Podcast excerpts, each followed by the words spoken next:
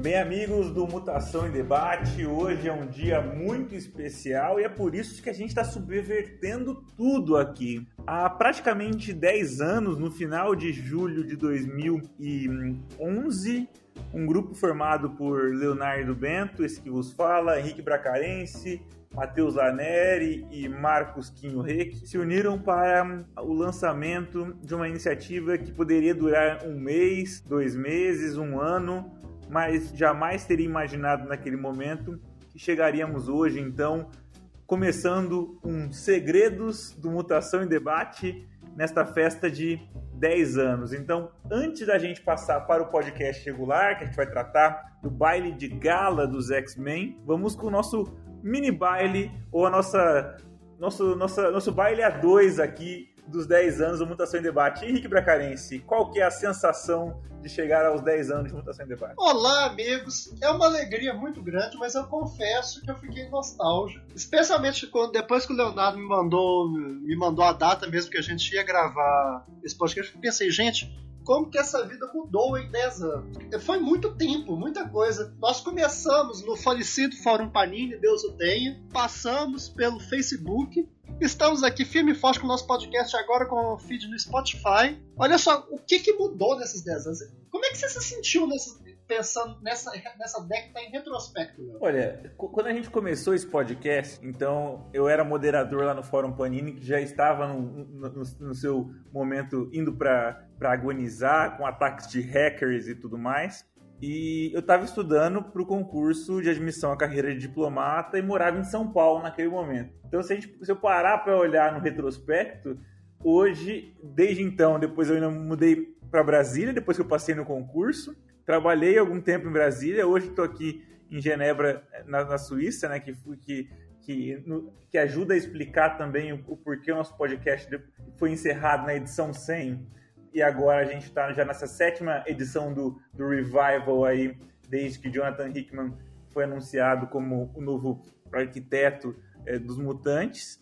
Eu tenho como eu acho que a, a, grande continuidade também desde então, porque parei, eu, eu, leio bem menos agora, embora esteja colecionando aqui o Dawn of X é, na França e, e compre é, religiosamente tudo que sai de X-Men no Brasil pela Panini e fica acumulando no meu antigo quarto, na, minha, na casa dos meus pais, em Campo Grande, no Mato Grosso do Sul. Acho que a única regularidade é, desde então é que sigo, obviamente, se o assunto é quadrinhos, me restringindo a, basicamente aos X-Men e continuo com a mesma companheira, com, com, com, a minha então namorada naquela época, atual esposa, e serei pai em alguns meses. Então, dez anos depois, mutação em debate, a profecia do Santiago não se realizou com o Henrique, se realizou comigo. Então, vamos ver se com isso a gente muda o Brasil e o mundo aí. É, isso aí já foi uma alegria muito grande quando o Léo me contou que ele, a Angélica e o Zé Paz. Eu fico muito feliz. Eu estendo meu parabéns de novo, que eu estou muito, muito alegre por, pela família deles. Já, já esperem o, o meu presente chegando aí em Genebra quando, quando nascer, que eu estou muito feliz por vocês. Obrigado. E assim, é, é impressionante. Quando o nosso podcast começou, eu estava lá há pouco tempo entrando na faculdade de engenharia mecânica, progressivamente me desiludindo com a área à medida que estudava, mas continuei ali. Em 2013, eu fui para o Ciências Sem Fronteiras quando nós esperávamos que eu não fosse participar do podcast, mas eu acho que eu perdi no total uma edição do meu podcast, do podcast durante o meu intercâmbio inteiro. Acho que não passou de uma. É... Voltei, trabalhei na área e tudo. Aliás, tem que agradecer muito que eu fui pro, eu fui pro, pro intercâmbio graças ao apoio do Leonardo, inclusive, que me recebeu, me levou pro consulado assistimos Wolverine Imortal. Exatamente. Sempre lembrando. Só que aí, depois disso, formei em engenharia e aí, por algum mistério do universo, acabei virando economista, nem entrei no mestrado de economia. Por incrível que pareça, terminei minha dissertação, lembrando que no último podcast nós estávamos aí é, naqueles momentos de tensão que eu precisava terminar minha entrega parcial. Desde o último podcast, eu escrevi 200 páginas, fiz 130 figuras, terminei umas 20 tabelas, uns 20 quadros, terminei minha dissertação. Não tem previsão de defesa ainda, né? Mas isso é o de menos. E agora Estou trabalhando com a economia da saúde, com o projeto de malária. Veja só. Veja só como é que esse mundo deu volta. Você poderia usar Cracoa para te ajudar, né? Porque Cracoa poderia já ser a chave para a cura da malária. Aham, exatamente. Mas se bem que o Brasil rompeu com Cracoa, né? Então o Brasil não tem relações diplomáticas com Cracoa e é um país perigoso para mutantes. Então acho que eles não apoiariam o meu projeto, não. Agora, é impressionante, né? A gente vê 10 anos atrás, se alguém dissesse que eu estaria aqui, eu não acreditaria. E até assim, as pessoas que, que começaram com a gente, pensa bem, Matheus agora é um humorista de sucesso das redes sociais, tem sua própria loja, Mariana Ximenes usando camisa do Matheus para vacinar. Exatamente. O Quinho tem sua própria página também. A nova, a nova geração depois. Cabral é o Tolkien brasileiro assim, é impressionante você ver as coisas que aconteceram ao longo dessa nossa jornada. Eu vi o Galo ser campeão de alguma coisa. Até o São Paulo ganhou dois títulos já desde, desde o Mudança em Debate. E olha que teve um jejum gigante aí no caminho. Exatamente. Não, mas eu acho que o feito maior de eu conseguir ver o Galo ser campeão é um. Pensa bem, é o Galo foi campeão da Libertadores da Copa do Brasil. Você já parou pra pensar na significância disso daí? Enquanto a gente gravava um podcast, é impressionante. Eu não, eu não duvido que este ano o Galo ganhe mais um, hein? Brasileirão aí, um. Ah, não, a gente, Hulk. a gente não pode zicar, não. O Galo a gente tem que ter expectativa muito baixa. Porque qualquer coisa que vier daí é lucro. Bom, entre o Galo e o Palmeiras, estou torcendo pro Galo esse ano, apesar das, das piadas que virão de Henrique. No momento agora, eu só tenho que, que aguardar mais 30 minutos para poder zoar Jean Gordon, porque São Paulo vai vencendo o Flamengo e mantendo o tabu. Agora, isso aí que você estava falando, é, infelizmente eu tenho lido muito pouco gibi também. Comprar gibi mesmo tem tempos que eu não compro. Acho que o último gibi que eu comprei foi uma edição de Jovens Vingadores que eu encontrei que eu estava procurando há uns anos. Quando eu voltar, que também nem em cima de uma, de uma bolsa de mestrado é, é um pouco difícil. Mas quando eu voltar, vou ter uma lista assim de coisa gigante para comprar. Agora, você acha que também, bom, a gente saiu dos 20 e poucos anos, 20 anos, e agora está no 30, 30 e poucos anos. Você acha que é um processo natural em relação ao leitor de quadrinhos e em relação ao leitor de X-Men de maneira particular, assim, essas transformações, um certo desengajamento? É, eu, claro, conheço muitos, gerações mais velhas do que a minha, principalmente, muitos que me ensinaram muita coisa quando eu tinha, tive muita dúvida, muita gente muito inteligente.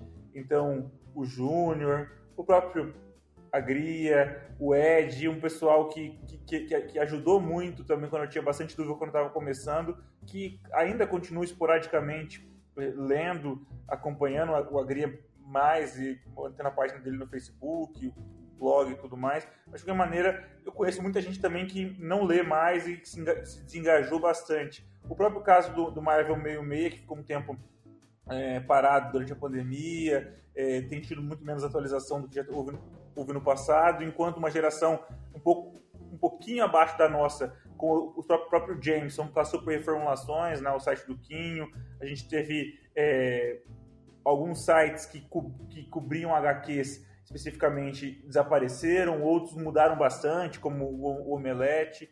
O que, você atribui a tudo isso Henrique? Eu acho que é um pouco de tudo. Eu acho que, por exemplo, no nosso caso específico, eu acho que é um negócio muito de falta de tempo, especialmente. Porque, por exemplo, você trabalha demais, tem, tem uma rotina muito pesada. É, eu entrei nesses últimos anos assim de ter que produzir muito, escrever muito. Eu acho que quando a gente é mais novo, a gente não tem tantas outras coisas na vida é para poder tirar esse, esse, esse, esse foco e tudo. Eu acho que uma parte Embora eu acho que seja pequena essa outra parte. A gente tem um apreço maior pelo momento que a gente começou a ler gibis. Acho que evoca muito daquela sensação assim de infância, de adolescência. Então, qualquer coisa que desvia disso, a gente acaba tendo um afastamento natural. Só que eu falo que isso é menor que, por exemplo, se a gente sobreviveu é, ao, ao, momento pavoroso dos X-Men da época dos Inumanos e do Matthew Rosenberg, etc., eu acho que a gente leva isso pro resto da vida, mesmo que não, mesmo que não seja tão com tanto afim. Mas eu acho que é um processo natural mesmo. Hoje, por exemplo, eu fiquei surpreso quando eu fui ver quem venceu o Eisner, que eu não tinha visto ainda. Eu vi que o James Stein, o quarto, ganhou de melhor escritor. Eu falei, gente, esse é o fundo do poço. Aí assim, talvez o mercado de gibi não diga tanto quando premia um cara desse, talvez não tenha tanto a dizer para mim. Mas é um processo natural, assim, a gente vai tendo outras vivências, vai tendo outras experiências. Agora, eu acredito que muito provavelmente gibi é uma coisa que eu levarei pro resto da minha vida, X-Men especial e tudo. Pode ser que não com tanta ênfase, não.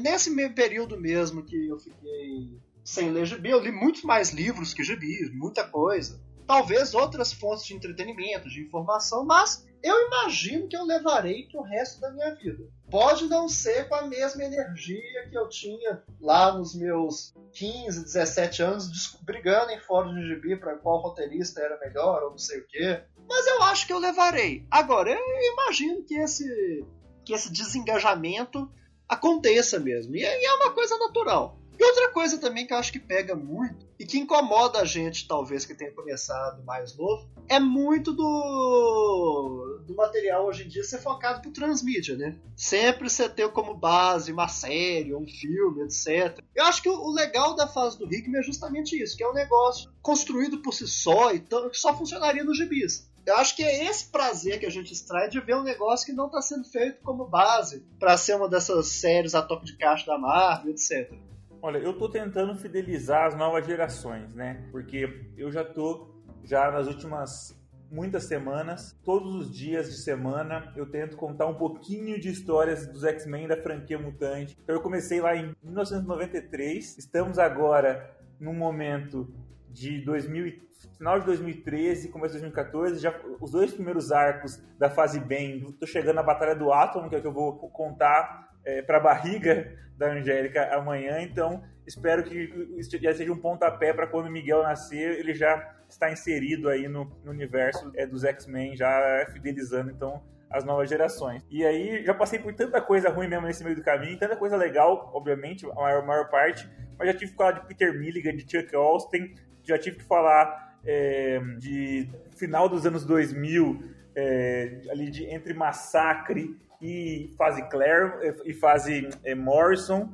Mas vou ter que entrar agora é, fase Lemire em diante daqui um pouco. Fase Bendis, que eu já contei para o Miguel que já diria Henrique Bracarense, vai do nada para lugar algum. Então. E você já chegou na, na, no fim da fase boa ainda, né? Já, já acabou a Batalha do Átomo, já acabou a parte boa. Exatamente. Então, aí. Mas, mas logo chegará a fase Hickman aí, perto das 40 semanas é, de gravidez, para poder já, já nascer sabendo que, que há uma esperança e com isso até a mutação em debate voltou. E aí, foi, foi legal esse, esse nosso retorno também, que eu sentia muita falta de, de fazer o podcast.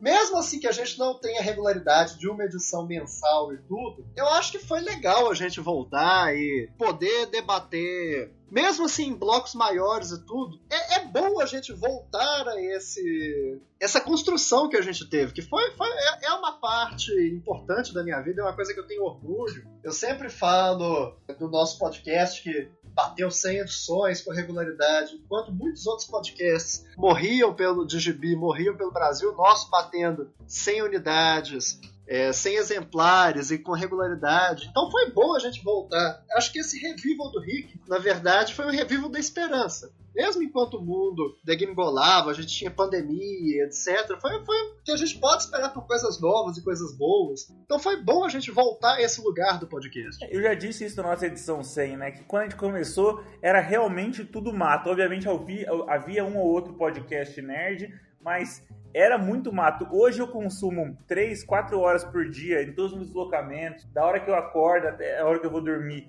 podcast de notícias, de um monte de coisa, porque é a maneira mais, mais simples e rápida de, de consumir mídia sem prender tanta em notícias em geral, mas sem prender tanta atenção. Mas quando a gente começou, eu não ouvia nenhum podcast, havia podcasts nerds por aí. E aí eu tava também dando uma olhada agora, mais recentemente, no nosso especial que a gente fez aquela iniciativa participou daquela iniciativa da comemoração dos então 90 anos do Stan Lee, que a gente começou logo no nosso segundo ano de podcast, eu acho que a gente fez. E o, o mais interessante de olhar para trás né, né, é que muitos daqueles podcasts já não existem mais. E o nosso, embora, é, além de ter durado muito mais com uma periodicidade mensal, ainda continua com seus episódios esporádicos, como, como esse, esse de hoje. Então a gente durou bem aí e ainda tem alguma lenha para queimar. Então, é, encerramos agora esse nosso Segredos do Mutação em Debate, começando então esses, esse baile de gala dos 10 anos do nosso podcast. E aí na outra vai subir a vinheta e quando a gente voltar, aí a gente vai falar do que vocês gostam, estão aqui para ouvir, que é Hellfire Gala e, e, o que vem por aí, Inferno, Julgamento do Magneto, muita coisa ainda sobre o batuto do Jonathan Hickman. 10 anos do Mutação em Debate, e aí a Marvel nos presenteia com, com um baile de gala, então, para falar com vocês hoje, não só Henrique, que já esteve comigo na nossa nossos segredos do Mutação em Debate, subvertendo toda a ordem aí, começando com esse bloco introdutório inicial. Temos aqui ele que é um integrante da segunda geração, veio junto com o Cabral, com o Santiago aí, Paulo Arthur. Olá a todos e vamos aí, né? Eu só estou preocupado que eu tava feliz que tava 1x0 e acabei de ver que foi que empatou. Puta, eu não tinha visto ainda. Que eu... Não, virou já. Acabou de virar. Puta que pariu. Tomou um gol, um, um 24 e outro aos 27. Que que é isso? Aí não dá. Aí não pode. Jean, Jean Gordon vai ficar impossível hoje aqui, né? É. Então, nas redes sociais. O negócio, infelizmente, era o, o professor Rogério Senni mesmo. Bom, e também, já nas, nas gerações mais recentes, o último que passou a integrar o podcast como, como participante regular, está conosco já, já tem alguns anos já agora, já pegou a reta final, final aí dos nossos episódios mensais, lá em 2000, no final de 2018, começo de 2019, e continua com a gente nesses regulares, Felipe Moraes. Olá, parabéns aí é, pelo 10 anos do podcast, sempre bom estar falando aqui com vocês, e, bom, espero que dure muito mais. Eu, eu vi vocês falando sempre de esperança, espero que ela perdure bastante. Mesmo com tantos percalços aí que a gente viu nos últimos anos, tanto na franquia quanto né, na realidade. Num mundo sem Nate Gray e com Nathan Summers voltando, eu acho que a esperança tem tudo para continuar. Não é mesmo, Paulo Arthur? Aí ele volta no final para salvar todo mundo, né? Eu tô ansioso para ouvir o Marvel meio meio sobre, sobre X-Men X aí que Paulo Arthur vai, vai encabeçar nas, nos próximos dias aí. Vocês já gravaram já? Não, só no fim do mês que vem, mas temos que lembrar que o público pediu, para você ver como ele é popular. Venceu a eleição. Toda a Kombi dos seis fãs do, do Nate Gray votou em peso não, mas você tem que entender que ele estava competindo com o Falcão de Aço. Era, era, um, era uma eleição ali que realmente só tinha nata, né? Parece eleição para vereador da cidade do interior. Assim. Só os luminares. É uma coisa. É, os guerreiros. Bom, né? então, vamos começar então. Para poder chegar no nosso baile de gala, a gente tem que fazer uma ponte com quem a gente conversou no nosso último podcast. A gente, tava, a gente cobriu até abril ali, mais ou menos é, de, do Reign of X, então o começo dessa nova fase dos títulos mutantes. A gente tinha tido ainda a primeira ediçãozinha só de Way of X, a gente não tinha tido nenhuma edição ainda de X-Corp, por exemplo, então a gente já estava tendo uma, uma, uma, pequena ideia do que estava acontecendo. Veio a confirmação que X-Factor estava se encerrando, veio a confirmação de que X-Men estava realmente se encerrando para poder dar, dar, início a uma nova a um, um novo título. Ficamos sabendo nesse meio do caminho que a série do Cablezinho estava, estava acabando. A série de Way of X foi transformada numa minissérie. Apareceram aí os projetos secretos que a gente ficou especulando sobre o que, se, que viriam de Jonathan Hickman e de Léo Williams. Sabemos que são Inferno e Julgamento do Magneto. Vamos tentar cobrir de maneira geral tudo isso, incluindo, obviamente, o mês de junho, que o, por se desenvolve aí todo o baile de gala, é o baile do inferno, então, dos X-Men. Mas antes disso, então, rapidamente, o que vocês lembram de interessante que aconteceu antes de chegarmos ao mês, ao mês de junho? Vou começar com o Felipe. Bom, que percurso. Bom, antes, bem antes disso, a gente tem o Giant Science do Magneto, né? Que é, é onde o Magneto consegue a ilha com a ajuda do Namor, né? Que basicamente aqui se dia todo esse Hellfire Gala. E deixa eu ver. Que realmente tem a ver seria a despedida da Aurora nos Marauders, que de alguma forma assim isso vai ter relevância no Rafael Gala. E de resto, pode-se dizer também de que o fato do Shadestar voltar para Krakoa tem uma certa relevância no Rafael Gala, né? tanto no Excalibur quanto na própria série do X Factor. Mas assim, diretamente, obviamente vai ser em questão do Marauders e X-Men. Só que como ambos os títulos estavam meio que com histórias meio que é, fechadas, né? O, X-Men tem a questão do Nimrod, que a gente vai falar mais pra frente, e o Marauders, como citei, tinha a questão da Tempestade. É, meio que eles estavam só meio que flertando, assim, que não, guardando meio que Hellfire Gala como segredo. Então o máximo que a gente tinha de revelação mesmo eram os, os, os trajes, né, do Hellfire Gala, né, que já tinha até saído junto com aquele ticket virtual, né, que a Marvel propôs, né, a propaganda. Henrique Bracarense, e aí, o que, que tem de interessante antes do Hellfire, além do que o Felipe falou? Você quer complementar? Ah, eu acho que o mais, eu acho que o mais significativo para isso aí foi o, o andamento mesmo da série do, do Cablezinho, que aí a gente começa a ter o vislumbre de que é, aquilo ali ia acabar mesmo, a gente começa a ter suspeitas de que o Cable, o Cable que vale ia voltar. E eu destaco também o principal momento de Cross no pré-Hellfire Gala, que foi o Jumbo Carnation aparecendo para fazer a roupa de todo mundo no, nos gibis no, em, em, de, maio pra, no, de maio até o final do mês. Que realmente eu achei que foi. Uma, que foi eu, eu, gostava dos momentos do Jumbo fazendo a roupa das pessoas. A gente vai conversar um pouquinho também sobre, sobre a, as roupas quando a gente for falar do, do Hellfire Gala. Você, Paulo, alguma coisa interessante no pré-Hellfire Gala que deseja destacar? Bom, o que eu mais tenho gostado de ler tem sido o Way of X mesmo. A própria volta do no Legião, ela, para mim, pode aparecer assim, coisas boas. A do Massacre, nem tanto. E principalmente o fato de que eles estão considerando nessa no Way of X várias coisas que as, os outros títulos não, não ligavam ou não estavam se tocando, como por exemplo aquela primeira lei, ela realmente faria com que surgissem é, bebês que não seriam exatamente aceitos por jovens e tudo mais. E então é, o noturno agora está meio que é, tendo que encarar as consequências da coisa que ele mesmo criou assim falando do nada, achando que ah, vamos fazer mais mutantes, vão todos nascer com 18 anos independentes. Não é bem assim que a coisa que a banda toca. Nem todo mundo é o Cable. Bom, então a gente começa a arrumar para o baile de gala. Henrique, qual que é, qual que é o contexto? Qual assim, para que que se está realizando um baile de gala? O que se espera então desse baile de gala? Então, qual que é o que está por trás do baile de gala? É o baile de gala foi a inspiração do, do Hickman para poder estabelecer esse evento foram os galas tradicionais da sociedade americana, especialmente o Met Gala. A questão do, dos figurinos saiu todas as coisas delirantes do Met Gala e etc. Era, um, era um, uma festa de luxo para poder promover e apresentar a nova, a nova sociedade de Krakoa, espécie humana, uma, uma, um evento elaborado pela companhia Hellfire para poder expor. E também assim vamos ser sinceros para poder usar como arma política para poder afrontar os, os inimigos os humanos e etc para também poder estabelecer alguma negociação diplomática de, de bastidores. E também a gente tem que lembrar que isso aí deriva da, do, da tradição dos bailes de gala do Clube do Inferno que primeiro, o primeiro deles aconteceu lá naquela, naqueles ótimos backups de X-Men clássico do, do Claremont do, do John Bolton. O primeiro baile de gala aconteceu lá. Mas foi uma ideia legal do, do Hickman de fazer um, um crossover que não seja uma mega saga, mas que na verdade seja uma coisa temática para poder.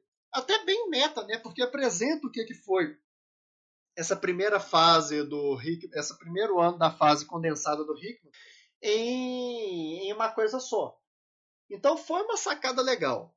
Foi um do na, na, modalidade dos não eventos da franquia Mutante, como por exemplo Queda dos Mutantes, que foi uma coisa paralela rodando.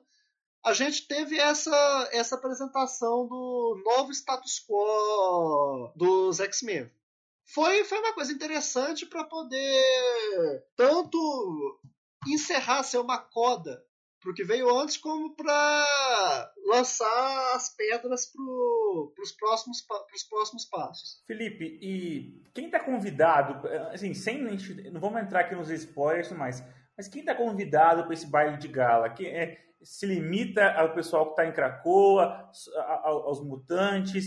Dentro dos mutantes há aqueles que não são bem-vindos, não são convidados? Qual, que, qual foi o recorte assim dessa. Quem, quem recebeu o convitinho? Quem, quem tem a pulseirinha da balada aí? Então, é, se não me engano, a Tempo ela distribui uma flor de Krakoa para todos os convidados não, não mutantes. Então a gente tem os Vingadores, a gente tem o Quarteto Fantástico, a gente tem o Namor, ou seja, basicamente todos os heróis.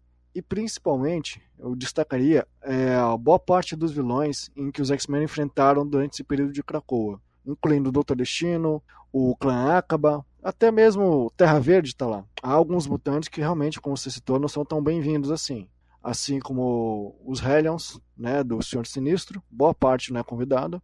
E também o, a, a família do Van Strucker, né? Os filhos dele, os Ferris. É, é, Felipe, mas tem uma correção. Vilão não, o Doutor Destino é antagonista, é diferente. Bom, eu diria que é vilão naquela minissérie do X-Men Quarteto Fantástico. E a gente ainda tem os humanos de luxo, né? O Jimmy Kimmel, o Eminem para mostrar que o Hickman é um legítimo filho dos anos 2000, né? Se o, se o Eminem ainda é relevante para ser convidado. Então, esse, esse rapaz andou de skate nos anos 2000, jogou Tony Hawk. Tem o J.R. Martin também, né? E o Kevin Feige. Aham. Uh -huh. e, e, assim, o, o, legal é que o Feige tá lá com o clássico bonezinho dele, ele não tira aquele boné por nada, já tá soldado na cabeça dele.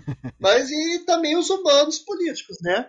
Vamos, vamos começar a falar então desse do figurino, então a Marvel, ela nos eventos promocionais, para os eventos promocionais, ela lançou, vamos chamar assim, o, catálogo com, com, com os figurinos. Vários desenhistas colaboraram, inclusive brasileiros. Eu acho que alguns ficaram de, algum, de um gosto duvidoso, outros ficaram muito bacanas, seja aqueles mais espalhafatosos, seja aqueles que com um visual que, que tem, que tem um, um quê funcional que poderia, então, portanto, funcionar como, como o, o mesmo uniforme, ou que destaca, valoriza algumas características individuais desses personagens, tudo, tudo cortesia do, do Juma encarnado, mas comenta aí então sobre os, as vestes, né? Os, como que o vestuário, como é que a palavra melhor para a gente tratar disso aí? A, figurino. figurino, então, exatamente. Qual sobre o figurino então dos, dos personagens? Olha, é, cara, é meio que o que você comentou aí. Alguns, inclusive, é, lembram muito é, uniformes antigos dos personagens em épocas, às vezes, vamos ser sinceros, que às vezes não tão boas dos personagens. Tipo, a Tempestade parece um uniforme dela da época do Extreme X-Men. A Jean Grey lembra vagamente alguns uniformes que ela já teve também. Outros é de uma. Cara, por exemplo, eu acho que a escolha da, do uniforme da Rachel Summers foi a coisa mais infeliz do mundo, considerando que aquilo é o trauma dela. Pois é, me, me, muito estranho. E o do Ciclope ficou parecendo muito aquela, aquela versão cópia dele lá do Children of Atom. Você lendo assim, sem saber que é o Ciclope, você pensa que o Kevin Feige tá conversando com o cara lá do Children of Atom. Mas alguns, assim, é, ficaram funcionais, como você falou. O do Solaris ficou legal, o da Kit Pride eu acho que fez sentido, o da Emma, muita personalidade dela, mas assim, eu acho que faltou alguns deles você poder a pessoa poder chegar e dizer, não, cara, isso aqui não combina exatamente com o personagem. E o anjo, por exemplo, é outro que lembra mais, assim, parece uma veste que ele usaria é, da Archangel Saga, por exemplo. Eu acredito que assim, visualmente, como vocês bem falaram, algumas não combinam. No entanto, como, como designer gráfico, eu achei, por exemplo, o visual da Tempestade sensacional de forma gráfica, assim, como foi bem resolvido a utilização dos poderes para representar o visual dela, né? O caso do Ciclope, como bem falado, assim, não combinou muito bem, mas os detalhes que mais se destacam no, no uniforme que o personagem mais reconhecido tá lá, né? Aquele aquele pochete que ele usava nos anos 90, o, o, visor gigante. No entanto, assim, vale destacar também de que o, um dos responsáveis pelo visual foi aquele desenhista em que começou a fazer, que entrou agora na Marvel, né, que começou a fazer, é, inventar visuais para os X-Men para os próximos filmes. É, ele participou daquele, daquela minissérie com o Hickman, né? Esqueci o nome, agora, o nome da saga, que foi ano passado com os Vingadores. Dustin Weaver. É, Justin Weaver. Isso. E ele ajudou principalmente em algumas designs, por exemplo, do, a do Colossus ficou sensacional. Né? Foi inclusive um, um dos destaques da revista, né, do Rafael Gala, quando representavam lá os, o, as vestimentas. Eu diria que alguns, na verdade, vale a pena assim, só pela simbologia, né? Mas eu concordo que algumas questões de visuais ficaram exageradas. Por exemplo, no Noturno, eu gosto muito de, de ele como um pirata. Só que eu achei bufante demais pro personagem. É, gente, eu achei que o figurino cumpriu exatamente o que o proposto, que é o quê? Parecer que estaria em casa num show da Lady Gaga. O objetivo é esse. Se vocês forem pegar as fotos do Met Gala, é aquilo ali. É tudo roupa sem bom senso, completamente extravagante. Então cumpriu exatamente o proposto. Eu vou ser sincero que eu gostei da maioria dos designs. Eu gostei muito do Ciclope, que ficou aquele misto ali de, é, de bicheiro com taxista e um legítimo egresso dos anos 90 com aquelas camisas de futebol berrante. É, gostei muito da Tempestade, inclusive eu achei que os tons dourados e tudo, é, dão uma amostra de ser condizente com o novo status quo da Tempestade depois da, da saga que a gente vai falar mais tarde. Melhor design para mim foi o da Rainha Branca, ficou muito bom. Da Emma ficou sensacional. O da Jean Grey eu achei meio, meio sem inspiração mesmo. Podia ter sido melhor. O da, o da Rachel, por, mesmo sendo trauma dela, eu achei interessante porque às vezes as pessoas usam, é, as pessoas introjetam o próprio trauma para poder lidar com ele. Então eu achei uma maneira de superação interessante. Gostei muito do, do Magneto do Professor Xavier, porque o idoso também tem direito de usar fantasia de carnaval. Então os dois ficaram muito adequados. No, no geral, eu gostei bastante, viu? Mas o, o melhor mesmo é o da Emma. O da Emma, sem dúvidas, é, sem comparação, ficou muito bom. Bom, falamos do, dos convites, falamos do motivo, falamos agora é, do figurino, mas vamos falar então das histórias. Eu tenho durante um mês, em 12 partes, o desdobramento desse baile. Então vai começar com, uma, com Carrascos, Marauders, passa por X-Force, Hellions, Excalibur, X-Men, o Giant Size, o Planet Size para o Hellfire Gala, New Mutants, X-Corp, Wolverine, Sword, Way of X, X-Factor. Ou seja, dos títulos que vinham se desenrolando na franquia Mutante, apenas o Jubi do Cablezinho, que ainda não tinha se encerrado, é, fica de fora desses, dessas 12 é, edições e todas os demais recebem uma edição para além do Planet Size, o que mostra como a franquia está muito interessante, porque está muito robusta a, a, franquia mutante nesse momento. Então, Paulo, começa aí. O que, que acontece no começo, então? Cobre aí é, por partes aí as primeiras edições. O que acontece no começo do Baile de Gala? Vamos lá. É porque isso aqui, primeira coisa que eu tenho que contar é que eu não sei como é que tá no editorial a questão do Frank Richard. Porque tava muito na cara que o Hickman, tava nos planos do Hickman, colocar ele como personagem que ia ser uma peça interessante. Isso aí que você tá falando aconteceu mesmo. O Hickman deu uma entrevista que ele falou que ele foi pego de surpresa com esse negócio do Franklin Richards. Assim, deu para ver que ele foi bem político e ele não quis atacar o Dan Slott. Mas que ele falou que ele não esperava, porém, como personagem do Slott, ele tinha o direito de fazer o que quiser. Que aí ele teve que mudar os planos dele. Mas aconteceu isso aí que você falou mesmo. Porque você confirmou que eu ia dizer. E essa história do que o Dan Slott fez com o Franklin Richards, pelo que eu tava vendo, o pessoal não gostou e não gostou nem um pouco do que aconteceu até o próprio pessoal do quarteto, porque disseram que da forma como o Slot fez foi é, ofensivo até pro Frank Richards. Mas é, primeiro foi a, o personagem voltar depois de do que aconteceu com ele lá em X-Men barra Quarteto Fantástico e a forma como eles estavam tratando ele, praticamente, e eu não sei se o, o termo correto, mas seria esse, mas ficou assim, condescendente demais, era quase como se o Xavier tivesse quase humilhando ele. Ah, você não é mais mutante, mas de vez em quando você é bem-vindo aqui. Mas não pise muito aqui não, tá bom? Não fica assim, foi uma coisa que ficou meio evidente que não é o tratamento que o cara recebeu depois de que antes ele era venha pra cá, venha pra cá, venha pra cá. Ficou até editorialmente esquisito o Xavier ser tão escroto depois de tanto tempo. Mas como o Slot já tinha escrevido o Xavier sendo escroto, então talvez fosse parte do plano. O, outra parte também, essa que eu lembro, era que ele também ele foi tratando tanto o com os, os Vingadores, Doutor Destino, Namor, o Hickman lembrando dos Illuminati. Eu não sei de onde é que o Namor tira. É, tudo bem, a gente sabia onde ele tirar a autoestima dele. Eu não sei de onde é que o Namor tira aquela frase que ele diz que ele é, governa 70% do planeta quando é, ele não pode, né, legalmente falando, ele não poderia nem falar isso, é, considerando que tem o lance das águas internacionais, territoriais, não, águas territoriais de cada país, e considerando que ele não tem como projetar o poder dele para defender esse 70%. E normalmente Atlântida é uma ilhota, é, é meio que uma ilhotazinha debaixo do mar, uma cidadezinha. Então, é do papo para fora que ele fica falando, teoricamente ele seria mais poderoso que o Xavier e o Magneto em termos políticos. Até porque convenhamos que assim, quem lembra de X-Men 5, lembra que quem tá com a faca e o queijo nas mãos geopoliticamente são os mutantes. Nunca foi, nunca foram os Atlantes. A verdade é essa. A outra parte também é o fato de que o Doutor Destino e o Capitão América conversando, o Doutor Destino falando que o Capitão América, não, mas você tem que ter em mente que eles dominaram a Terra. Aí o Capitão América, não, aconteceu isso não, vocês estão de brincadeira. Aí chega o. Chega a Amy e fala isso aí. Ah, parabéns, vocês estão aqui para mostrar que vocês dominaram a Terra. Tamo, não, a gente não fez nada disso. Ignore ele, Capitão América. Aí quando o.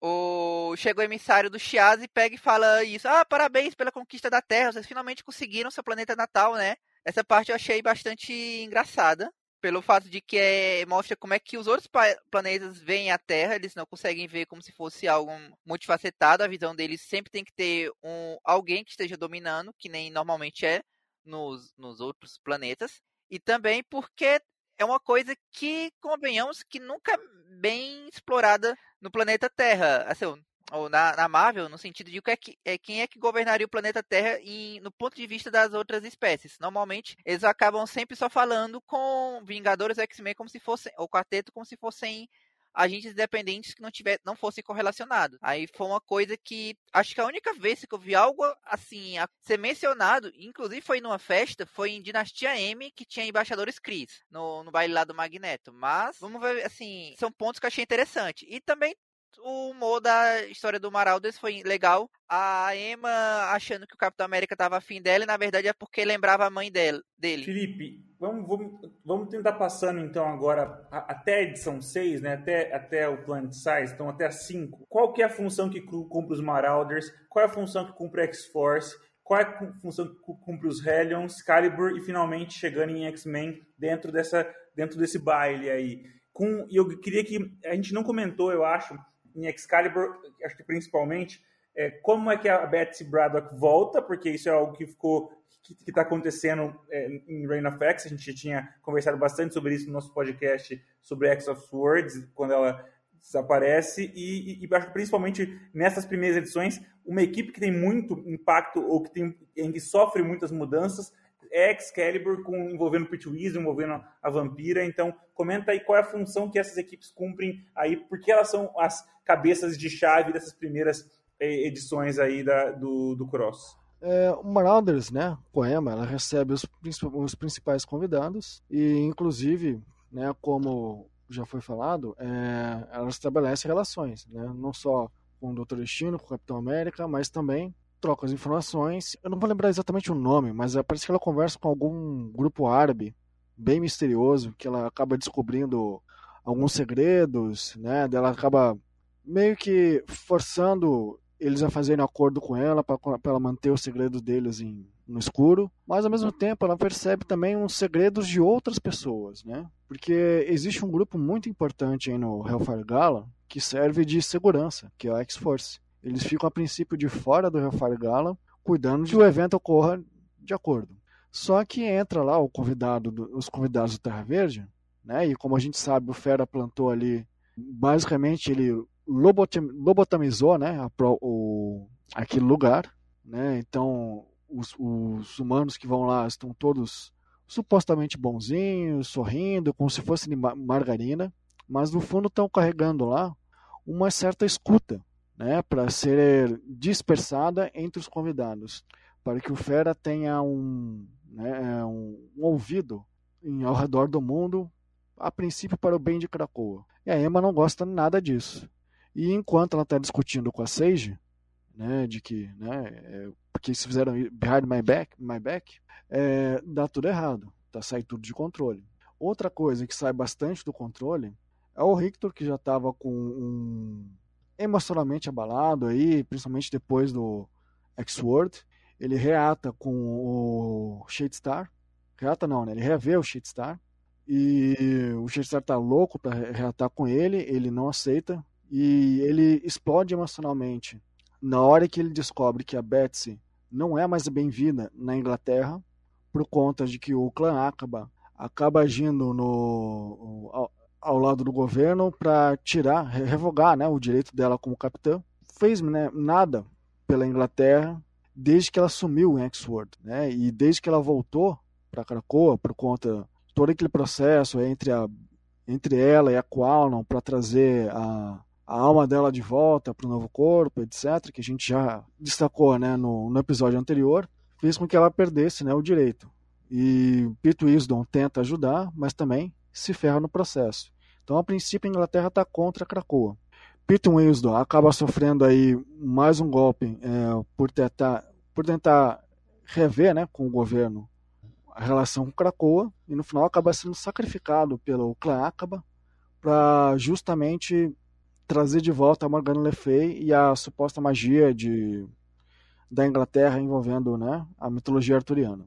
Fora isso, tem os Hellions, né? Como a gente já tinha falado, eles não eram, não foram convidados, a não ser o Alex e a Qualon e o Senhor Sinistro. E, obviamente, um time tão perturbado como aquele não vai, vai invadir a festa, vai causar confusão, como o Kyle tenta a força tentar reatar com a Aurora.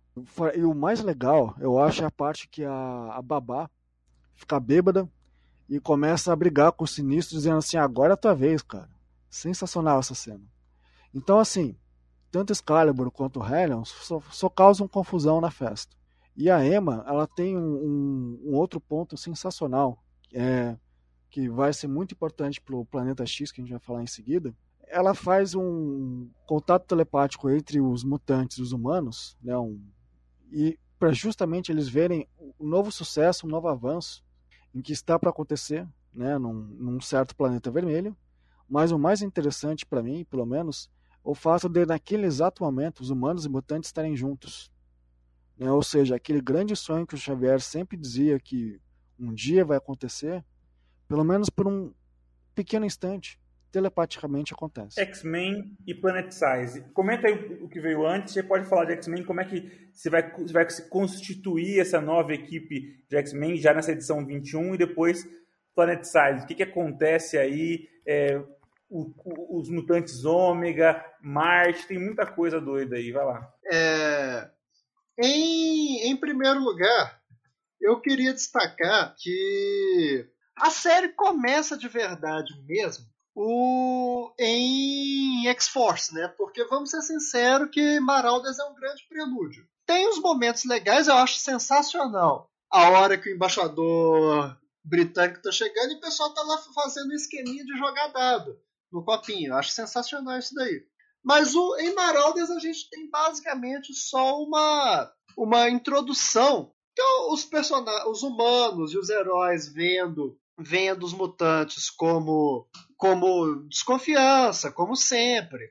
Não tem nada de muito inovador. Agora, em X-Force o bicho já pega. Foi o primeiro título dessa série que eu gostei em muito tempo, porque ela estava bem meia boca com aqueles com aquelas histórias do, do Ômega Vermelho, etc. Mas foi bem interessante porque o, o jeito que o, o recurso de moldura que o Brisson encontrou para poder narrar essa edição foi muito boa. Ele ele colocou muito bem desse jeito. Aquela interação da, da Emma e da Sabi eu achei muito legal, porque acabou evocando uma coisa que fica um pouco esquecida, que é o passado comum das duas no, no ciclo interno. O, o Fera, Tá, essa edição foi um ponto de virada muito bom para o Fera continuar na, a ser o Donald Rumsfeld mutante, ele justificar qualquer asneira que, que ele faça em cima do bem maior. Também gostei muito do uso do uso que fizeram do, do Deadpool, porque foi, foi aquilo ali é o, é puro suco de Deadpool tentando se penetra na,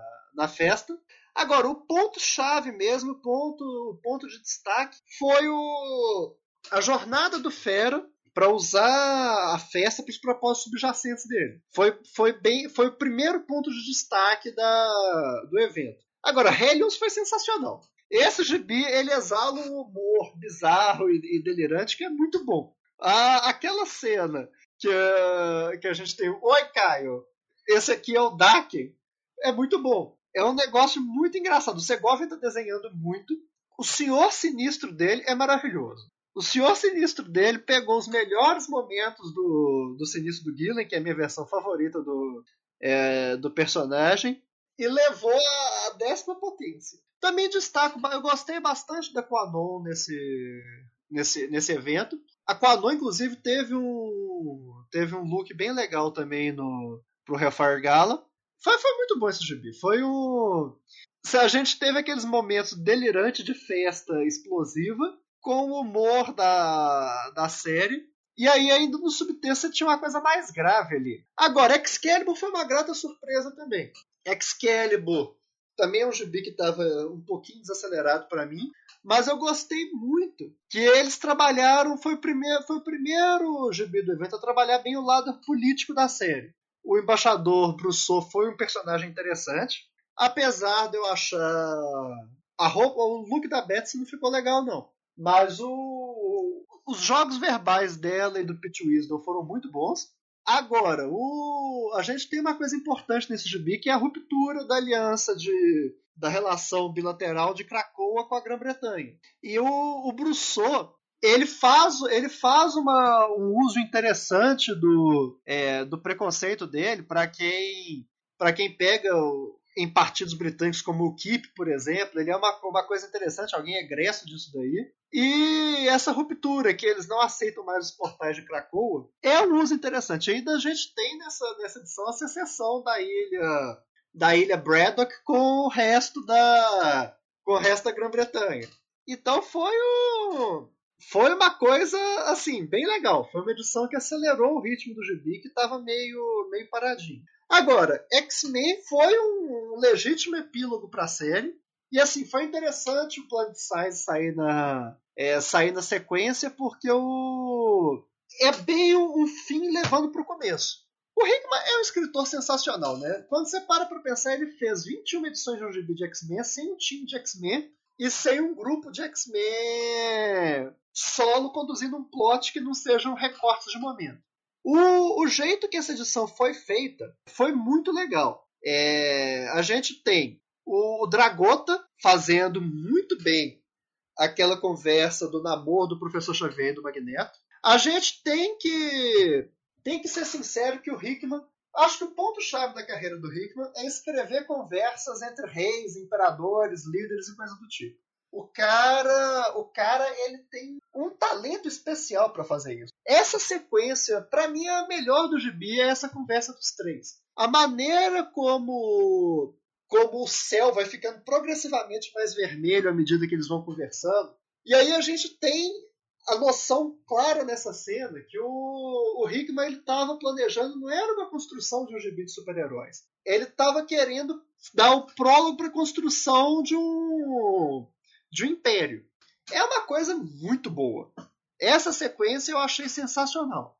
A seguir a gente tem o, o Dalterman trazendo o, o negócio da festa em si. O Dalterman que foi o principal designer dos, dos looks e das roupas daí. O cara desenhou como ninguém isso daí. É, eu achei uma sequência bem feita, que ele trabalhou, que ele trabalhou muito bem. E aí, a partir de então, a gente tem talvez a sequência um pouco mais fraca do gibi, mas mesmo assim, excelente.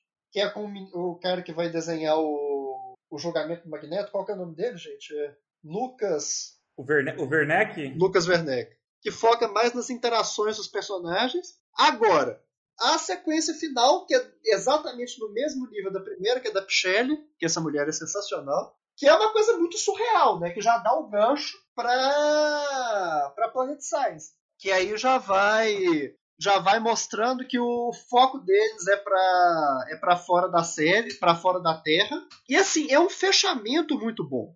É um fechamento tanto para a primeira história do Gibi, que é a conversa do, do Magneto, do, do Charles e do Namor, quanto para a série como um todo. Porque ali se no, se no início desse gibi a gente estava vendo que o objetivo deles era a construção de um império, era algo maior, nessa sequência a gente vê que é ainda algo maior que a própria Terra. A questão dos X-Men é continuar sonhando, sonhar com uma coisa maior. E é legal porque o fecha bem com, com aquela conversa que o, que o Ciclope tem com a, com a Polaris da realização do sonho que é Krakoa, E aí continua essa questão do sonho. Porque o Hickman trabalha muito bem os X-Men como arquétipos nessa série. Por isso que a gente não tem assim um grupo forte, a gente não tem um time de X-Men. Ele quer trabalhar com cada um dos ícones, cada um dos mitos dos X-Men. E aí a gente tem uma coisa descortinando disso. A gente teve eleições, a gente teve uma coisa fluindo do objetivo do Magneto e do Charles de construir um império, e nesse sentido, a própria estrutura do gibi reforça isso, porque se você, se todo, se toda a série de X-Men do Hickman foi uma série de interlúdios entre as tramas dos outros gibis, esse próprio gibi é um interlúdio em si só. Foi, foi sensacional. Do, dos gibis de Hellfire Gala, esse aí foi meu favorito. Pra variar, né? Com o Hickman escrevendo é difícil, é difícil não ser. Agora, o Plant Science, eu fiquei impressionado que a gente teve o Jared Duggan emulando o Hickman, basicamente escrevendo no melhor modo Jonathan Hickman possível. Eu gostei bastante que foi um gibi muito centrado no Magneto, porque, na verdade, é até estranho, porque quando eu li, eu ainda não sabia o que que, o que, que ia acontecer. Com o Magneto, a gente sabia que ia acontecer uma coisa, que ele poderia se afastar dos X-Men, e é estranho a gente ver um gibi centrado nele, pleno uso não só dos poderes dele, mas também do ele plenamente integrado aos X-Men. Que os X-Men precisavam dele para terraformar Marte. Que apesar de você ter a Tempestade com plenos poderes, de você ter os mutantes de Araco, todos ômega que poderiam construir algo, você poderia ter o, o Homem de Gelo colaborando, mas se não fosse o Magneto orquestrando aquilo tudo, você não conseguiria dar uma forma para aquilo ali. Então foi um jeito interessante de você explorar o papel do Magneto na sociedade de Krakow, como nos artífices, como de um dos líderes, também com a cooperação dele. Então era esquisito você pensar que ia acontecer alguma coisa. Mais para frente do baile, que ele, ele seria arrancado dos X-Men. Foi, o, foi eu gostei bastante do Planet Size também. Foi uma solução bem inesperada, porque para que a gente teria a seguir, levou a franquia no, num direcionamento que eu não imaginaria.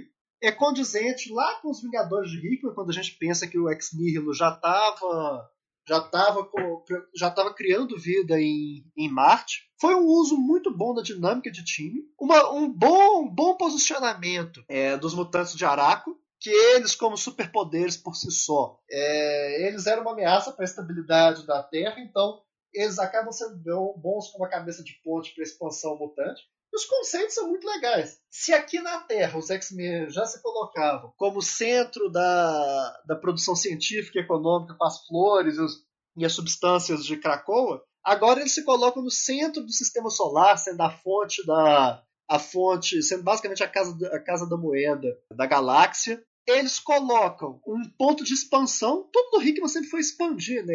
A expansão era a palavra-chave do Quarteto Fantástico, dos Vingadores, e agora expansão dos X-Men. Então levou a franquia num direcionamento bem, bem inesperado. Não, não imaginei que isso fosse devido do baile. E também eu destaco a arte, que eu acho que é provavelmente o melhor trabalho do, do Pep Larraz para Marvel, que o cara desenhou demais. Mas foi um senhor gibi, muito bom. Deixa eu só perguntar, passar para o Paulo. Explica um pouquinho melhor, que acho que não ficou claro na, na, na intervenção do Henrique, sobre qual é o sentido, para que então uma eleição, sobre quem deveria ser o, o quem conformaria esse, esse o, o, grupo dos X-Men e é, quais são esses ômega que são os que estão envolvidos em, em terraformar é, Marte e qual é o sentido então de levar Araco para lá então? Que no caso, o objetivo do Magneto é porque, bem ou mal, Araco era uma, era uma, uma ilha, uma sociedade que existia em, em guerra lá, lá na outra dimensão há muito, muito tempo e eles estavam com. Tinha uma população gigante, tinham tinha uma população gigante, tinham vários mutantes ômegas, tinha uma cultura que foi desprendida da Terra por milênios, criaram uma cultura própria e guerreira, que de uma hora para outra tinha que ser integrada com a população de Krakoa e de, considerando que as duas ilhas não estavam se conversando, o, como o próprio Cifra falou.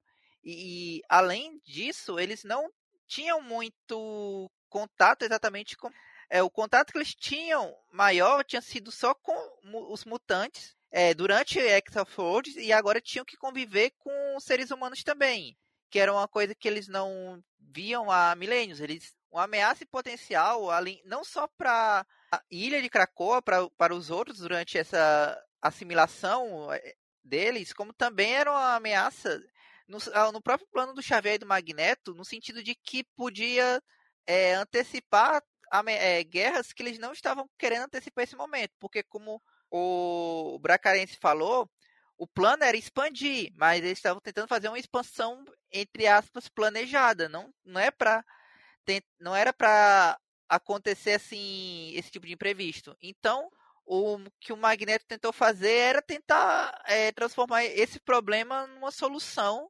colocar, transformar, é, terraformar Marte, porque aparentemente é até uma coisa que, quando eu estava lendo, eu pensei, eu pensei, cara, a gente está falando de um mundo que ter, teoricamente tem o Tony Stark, o Reed Richards, o Victor Von Doom e vários outros supergênios.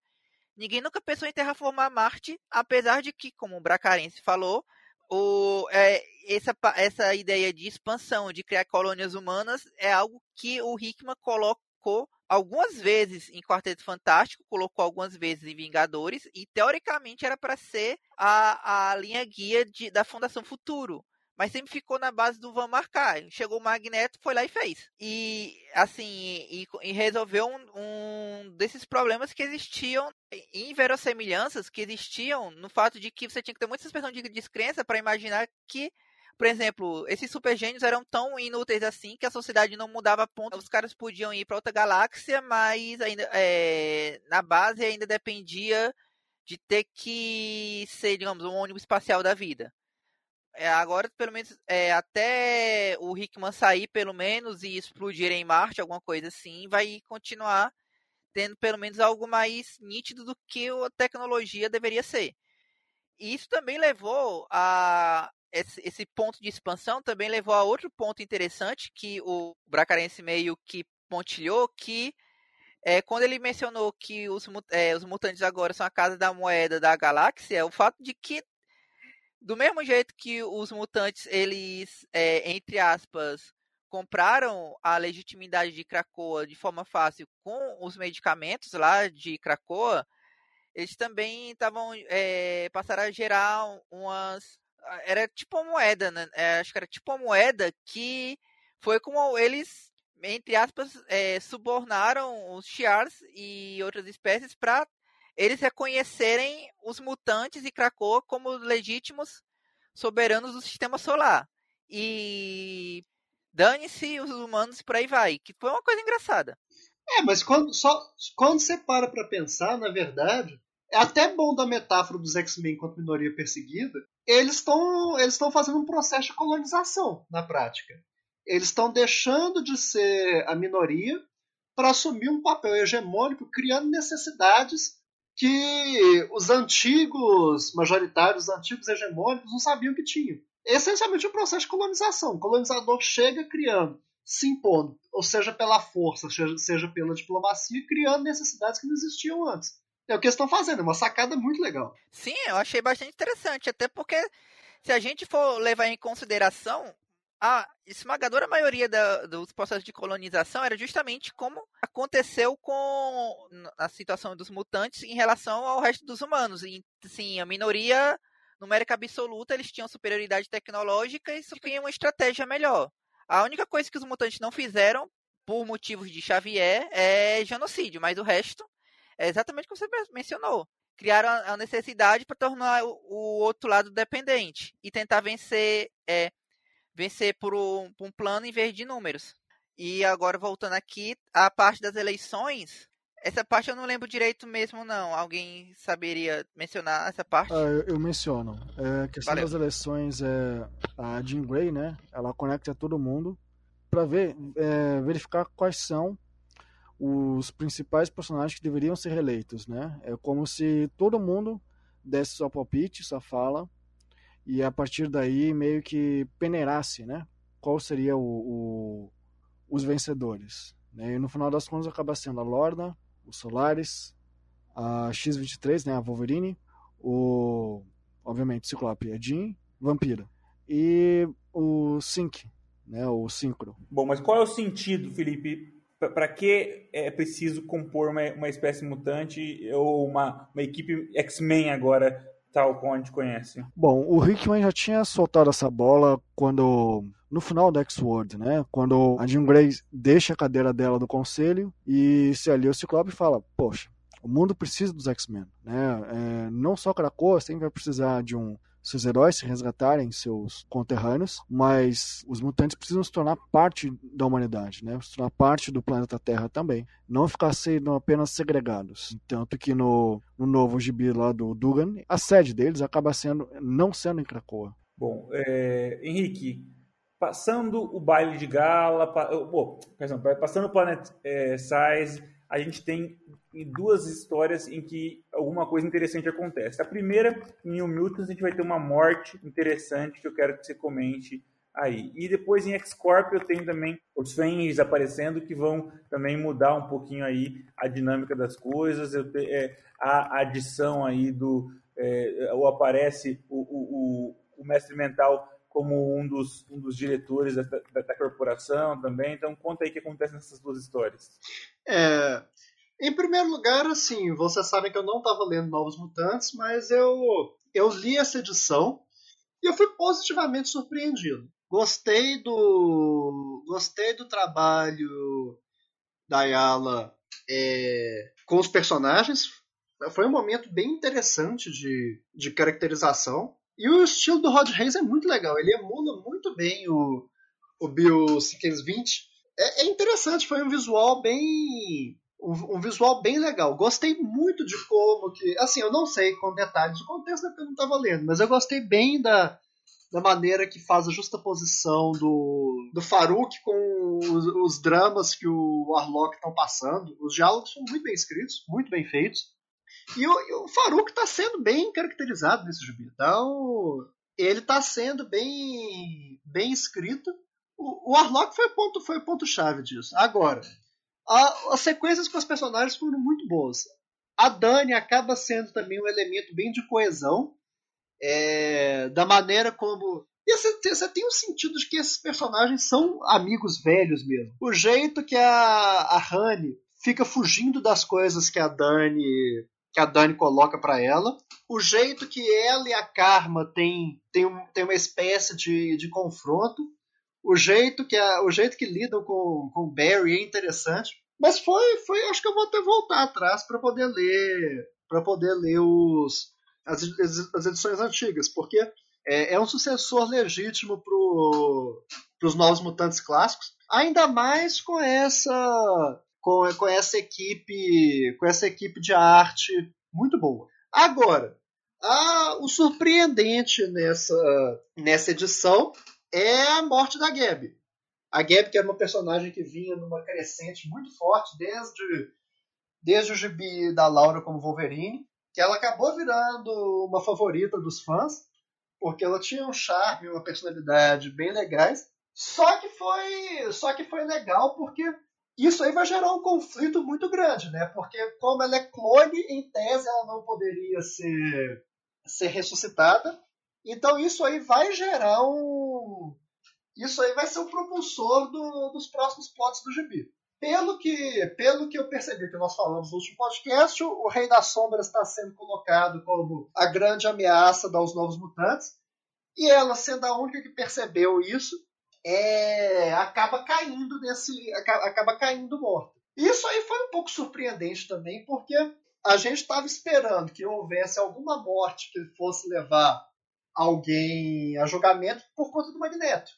Já sabendo que ia ter o julgamento do Magneto. Aí acontece isso de supetão. Foi uma coisa impactante. Antes dela, dela confrontar o Farouk, a Gabi, né? Ela primeiro ela pede ajuda pro, pro Apache. Só que durante a conversa, ela mesma se decide se ela pede ajuda pro grupo, né, para os novos mutantes em si, ou se ela resolve fazer sozinha, né? O Apache tem uma conversa muito bacana com ela, dizendo assim: "O que, que você quer fazer? Né? Decida por si mesma."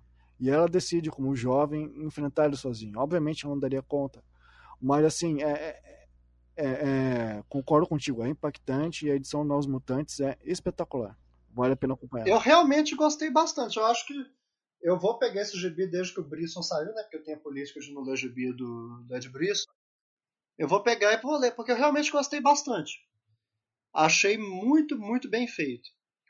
O X-Corps é um gibi muito legal.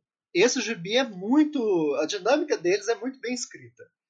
É, um, é uma coisa que é gostosa de ler. Eu gosto muito da Monet do, desse jeito, porque eles são colocados como. Realmente os dois são os bastiões de liderança corporativa dos X-Men.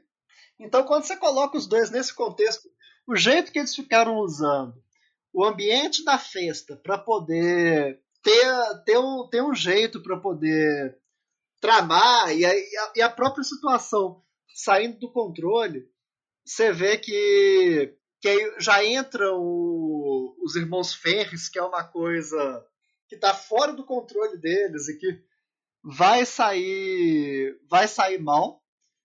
Agora, eu acho interessante nesse gibi a maneira como eles usam os eles usam os personagens de maneiras inesperadas. Introduzir o, o mestre mental faz todo sentido na companhia, mas seria uma coisa que eu não imaginaria de antemão. O uso também do da, da, das melhores cópias do Jim Madrox.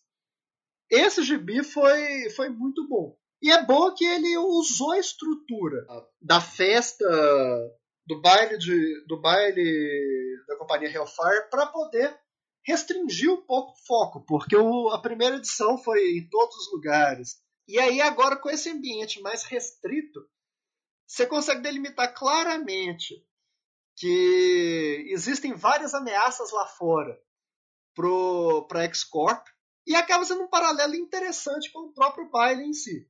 É um gibi que é, é uma leitura bem diferente do que a gente tem no mercado, mas é interessante. Bom, passando agora para os capítulos 9 e 10, revista solo Wolverine, mas que tem uma história tem, que dá importância bastante para X-Force, né? O Benjamin Percy é o escritor tanto da solo quanto é, da, é, da revista de equipe, o, e o Deadpool também tem uma presença significativa, e Sword também é, tem, tem um cross com a, com a história, com a saga, com, com o mês, com o evento Hellfire Gala. Então, Paulo, o que, que acontece aí em Wolverine e em Sword? Sword eu li, e Sword, para mim, era um encontro que estava faltando pós é, eixo e pós a compra da Fox, em que o deixou de fazer sentido toda aquela história de que Feiticeiro Escarlate e Mercúrio não seriam mutantes e é toda aquela maluquice que eles inventaram para tirar eles da franquia mutante, que eles não seriam mais filhos do Magneto e tudo mais. E que estava faltando essa conversa entre tanto o, o, o Magneto quanto o Feiticeiro Escarlate ou com o Mercúrio. Como a gente só teve a Feiticeira Escarlate, mas tudo bem. Fez, assim, a, foi sentido. E também foi um pouco de respeito com os leitores, porque tudo bem, a gente sabe que nem sempre realmente ela foi.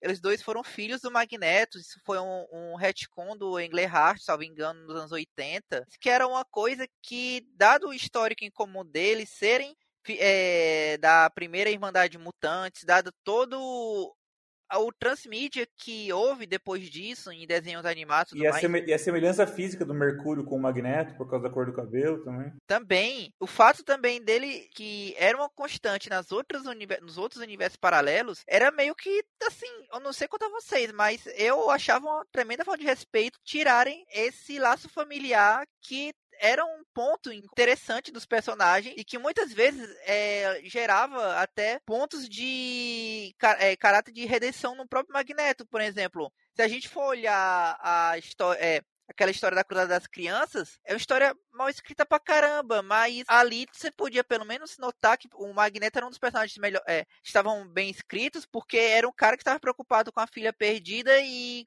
reencontrou netos que ele nem sabia que tinha. Isso era muito interessante o personagem. Aquela conversa que ele, que ele teve, pra mim, ela pelo menos resolveu o problema, no sentido de que foda-se DNA, foda-se qualquer coisa. Para mim, você é minha filha, isso é o que importa. E eles, eles estarem bem um com o outro também, isso foi uma coisa que eu gostei bastante. Aí pega e mata o Feiticeiro Escarlate em seguida. E acham que o culpado é Magneto. Isso pra mim não fez o menor sentido. Mas, o enfim. único sentido que dá é no aspecto transmídia, né? A Feiticeira Escarlate cresceu muito na popularidade por conta da série da TV. Então, se você matar ela agora, você gera um burburinho tremendo. É, né? mas- e assim, a gente tem. Eu vou, eu vou discutir isso mais pra frente, quando a gente chegar nessa parte, mas com essa morte, você tem um jeito muito bom de desfazer esse retcon bizarro do Remender também. Tomara. Então eu acho que é o momento certo. Você aproveita a popularidade dela crescente por conta da série e você desfaz essa atrapalhada daquela época pavorosa dos inumanos. Bom, é, continua com, com o Felipe. Felipe, fala então do que acontece na Wolverine e na Way of X, já que a gente está preparando e já temos um, spoiler aí do que acontece no nosso, na edição final de X Factor. É, no do Wolverine, a gente tem né, um crossover com X-Force. Então a gente tem a continuação da atrapalhada do Deadpool tentar invadir a festa, que é bem engraçado, escrachado, como a gente já falou. E ao mesmo tempo que o Wolverine e a Dominó lutam com ele, a gente tem o Fera, a Sage, lidando com, com esse problema da, da Terra Verde, né? Deles estarem tudo fora de controle, tentarem conter, de não invadir os, os convidados. E no final, só por conta do, se não me engano, com a ajuda da Jean e do Ômega, que eles conseguem conter, teoricamente, o problema, mas ainda assim levam bronca pra caramba da Ema de novo, se não me engano. Faz um bom tempo que eu já li essa edição. Mas com certeza vai ter ramificação lá pra frente. Né? Não só por conta da treta com o Fera, provavelmente vai, é, vai ter uma relação com os outros vilões que a série vem apresentando, né? Aquela, aquele grupo secreto que matou a Dominó logo no começo da edição, acho que é Shannon, Shannon o nome. Agora, no Way of X, a gente tem um noturno bebaço, né? Ele realmente ele perde o controle da bebida, tem altos momentos constrangedores com vários personagens ali, enquanto ele tenta conversar sobre é, a futura nova religião de Krakoa, né? Buscando opiniões, etc e tal. E aí no resto da edição, a gente tem basicamente ele de ressaca, o David é, ajudando duas mutantes com seus traumas com, com a telepatia, mas ele com ele não é o Xavier, né? Ele não tem o mesmo interesse em querer ajudar as pessoas, em querer ajudar assim em termos, né? Mas assim ele reconhece o quão importante às vezes a pessoa ter, ter que enfrentar seus traumas através da experiência. Não dá para você simplesmente com um toque de mágica telepático mudar a cabeça do outro. Aí, né, como já foi citado, tem a questão da, da lei de Krakoa, em que o Noturno descobre como que ela funciona, as consequências consequências na prática, né? Os mutantes têm lá seus filhos e largam eles a seu bel prazer em Krakoa, ou seja, não criam seus filhos. Então, basicamente, nós temos uma certa maternidade é, oculta pelo próprio descaso, enfim, dos habitantes de Krakoa, com várias crianças sendo criadas é, por quem se quer se disponha a, a, dar uma atenção, né? Como a Stacy X, por exemplo, em que ela volta a aparecer agora nas histórias, e ela vai é, meio que dando um pouco de preservativo também, assim, para tentar conter, né, o próprio trabalho que ela está fazendo. E em paralelo a gente tem o Dr. Nemesis com dificuldade que ele dá com o trabalho científico dele e flerta com a Alison, né, com a Cristal. Mas basicamente assim, meio que os três personagens principais, né, o Kurt, o, o Nemesis e o David, eles têm um pouco mais de noção da realidade, né? Deixam de ficar pensando só só pensando em só em, nas próprias ideias e encarando a realidade. Então eu achei uma boa sacada justamente porque tem adiante, né, com o massacre. E o X Factor é aquilo que a gente falou, não só do da questão da morte da Wanda, né? Mas a gente tem também um final para a série, né? A despedida da Lorna para entrar para os X-Men o Prodígio finalmente descobre como que ocorreu a morte dele e o Trevor né, ganha um pequeno destaque na edição, principalmente por conta do, do traço do desenhista. É, e ele aprende um novo golpe, achei, achei bacaninho. Bom, Henrique, você quer falar mais alguma coisa para a gente fechar então o X Factor? Uma equipe que tem tudo a ver com investigações, chega ao fim quando surge a principal investigação que deveria é, ter pela frente, que, que é a morte da Wanda, embora o fim de um título não significa necessariamente o fim de uma, de uma equipe, mas nesse caso, é, com a saída da, da, Van, da, da Lorna. É, e a outra coisa é que vem muito a calhar também, né? Porque afinal ela foi eleita pelos fãs no, no título que é a última edição. Não sei se eles manobraram para isso acontecer, mas faz todo sentido também que, que X Factor, por ser uma equipe de investigações, é, seja o lugar então que, que apareça o corpo da Wanda. Mas diga aí, Henrique, você tem alguma coisa para falar? Só voltar um pouquinho aqui, só para poder falar um pouquinho também do Wolverine de Sword, de Way of X, mas vai ser rapidinho. Wolverine eu achei interessante porque é outro gibi que estava bem meia boca, só que foi usado para fazer um mini arco dentro do arco de Hellfire Gala. Que acaba que esse gibi não é do Wolverine em si, né? Ele é uma continuação de X-Force. O jeito que a ameaça terrorista de Terra Verde apareceu foi bem interessante e acaba sendo basicamente um meio de, de dar atração para essa mostra de que o, o Fera não tem mais redenção, e é legal voltar lá na época dos X-Men do Fraction, que ele falava isso do Ciclope.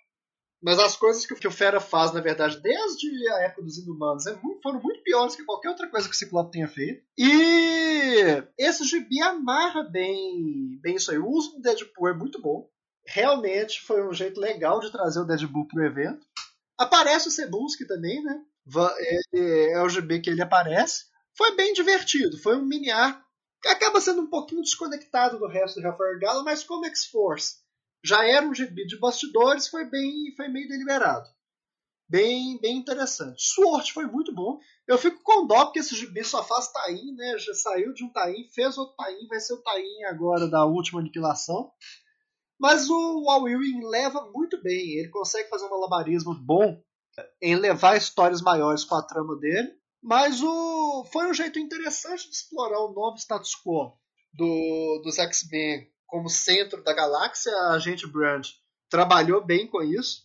Mas o ponto chave para mim foi logo no comecinho, com a interação do, do Steve e do Destino. Foi muito. O Will escreveu o Capitão muito bem. E o, ele. Inclusive, eu, já, eu fiquei até esperando que ele fosse o novo roteirista do, do Capitão América, porque ele escreveu muito bem. O, foi um gibi muito, muito interessante. O cheat desenha muito bem. Está sendo uma grata surpresa isso daí.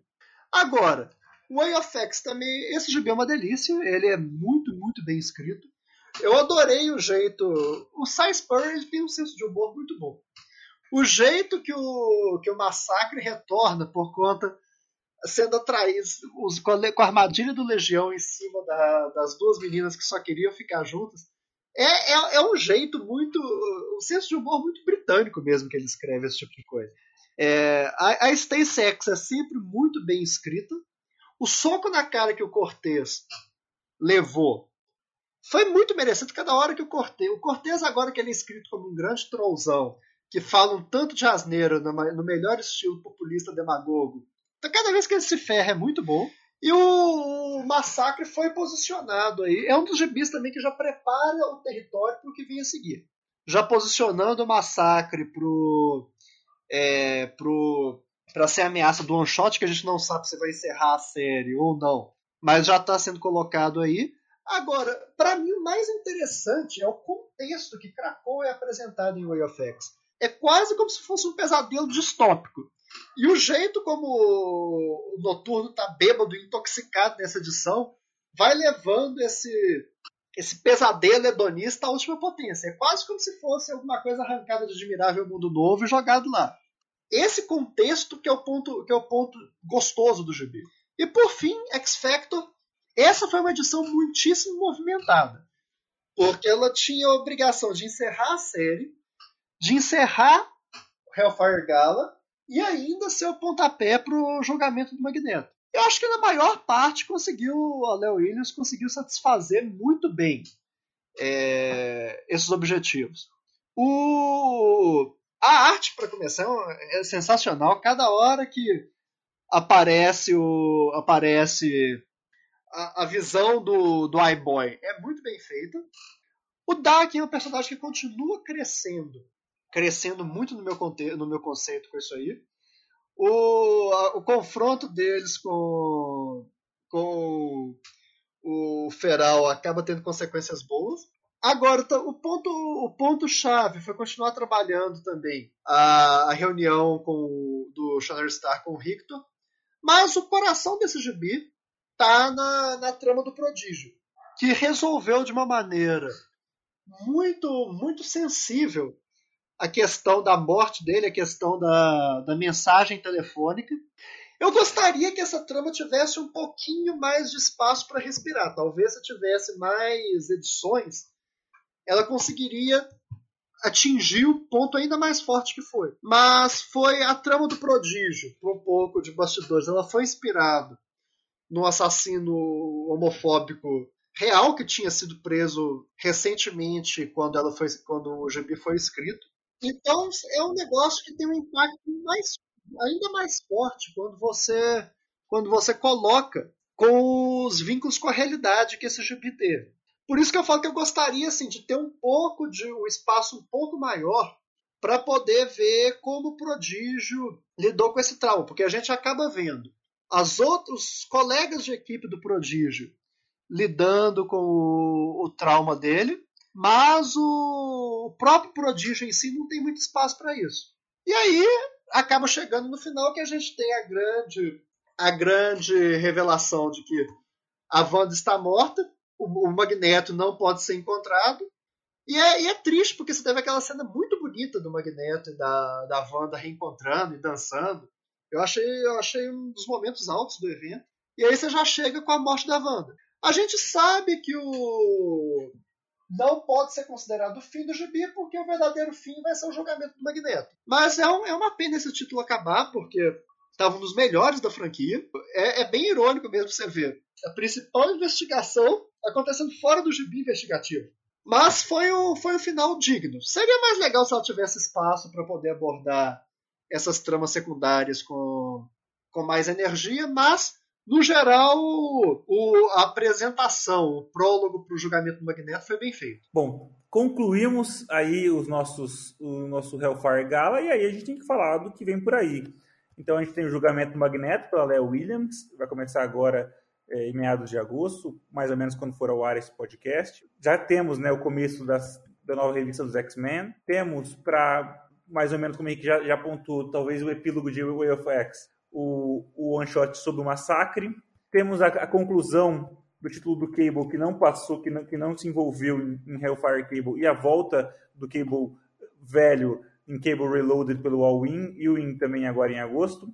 A gente tem o título que ninguém pediu e não sei porque está aí, que é o Children of the Atom.